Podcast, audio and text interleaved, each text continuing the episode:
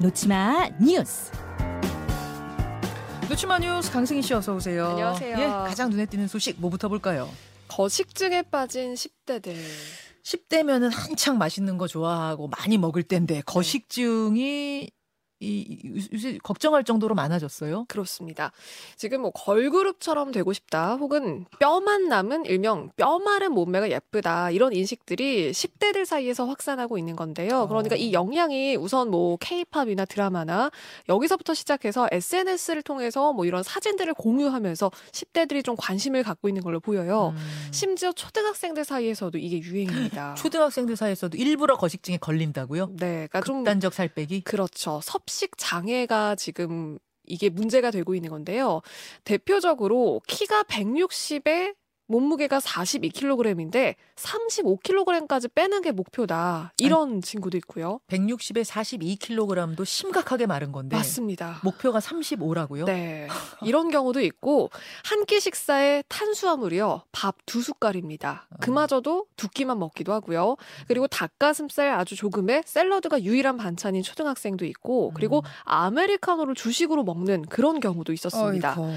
이게 그 프로아나라는 그러니까 거식증을 동경한다는 의미 그 해시태그가 이게 유행이거든요. 이게 영국에서 시작했는데 우리나라로도 좀 유행이고요. 해시태그 프로 아나 프로는 이제 찬성한다는 네. 뜻이고 아나는 거식증의 앞을 딴 거네요. 맞습니다. 에너렉시아라는 그 말을 합친 건데요. 이걸 검색하면은 초절식 다이어트 뭐 이런 방식이 나오고요. 그리고 어 이런 경우에는 그러니까 부모나 친구가 음식을 권하면은 먹임을 당한다 이런 표현까지 쓴다고 합니다. 예, 성장 과정에 있는 청소년들한테 이런 네. 게 아나 프로 해시태그 운동이 유행하고 있다 니 이거는 큰 맞습니다. 걱정이고 그냥 어른들이 에이 한때 저러고 말겠지 하고 넘길 문제는 아닌 것 같아요. 네. 관심 가져야겠습니다. 다음으로 가죠. 전동 드릴로 가혹행위한 부대 간부. 전동 드릴이면은 벽에 못 박을 때 드르르륵 하는 그 도구잖아요. 맞습니다. 가혹행위를 어떻게 했습니까? 이게 그러니까 팔에다가 이 전동 드릴을 갖다 댄 건데요. 피부가 찢어지고 팔 전체 심한 멍이 들고요. 이게 그 한 수도권 육군 부대 안에서 상급자인 하사에게 가혹행위를 당한 피해 상병의 그 모습인데 저희가 음. 사진으로 준비를 했습니다. 세상에. 그런데 가해 하사가 이 전동 드릴을 갖고 이 식당 청소 중이던 상병에게 뚫릴래 풀릴래 뭐 이런 좀 알 수 없는 말을 했다고 하고요. 그냥 영문도 모르고 풀리겠습니다 했더니 예. 이 드릴에 팔을 그러니까 드릴을 팔에 갖다 대고 작동을 시켰다고 합니다. 허. 그런데 이 사건 2 시간 전에도 다른 사람의 우유를 먹었다 뭐 이런 이유로 목을 조르기도 했다고 호소를 했는데 음. 그러니까 이유 없이 이런 가혹행위를 한 걸로 지금 보여집니다. 음. 그런데 피해 상병이 지휘관에게 이 사실을 보고를 했거든요. 그런데 오히려 무마되는 분위기였다고 하고요. 피해 상병에게 처벌을 원하지 않겠다는 뜻을 강요하기도 했고요.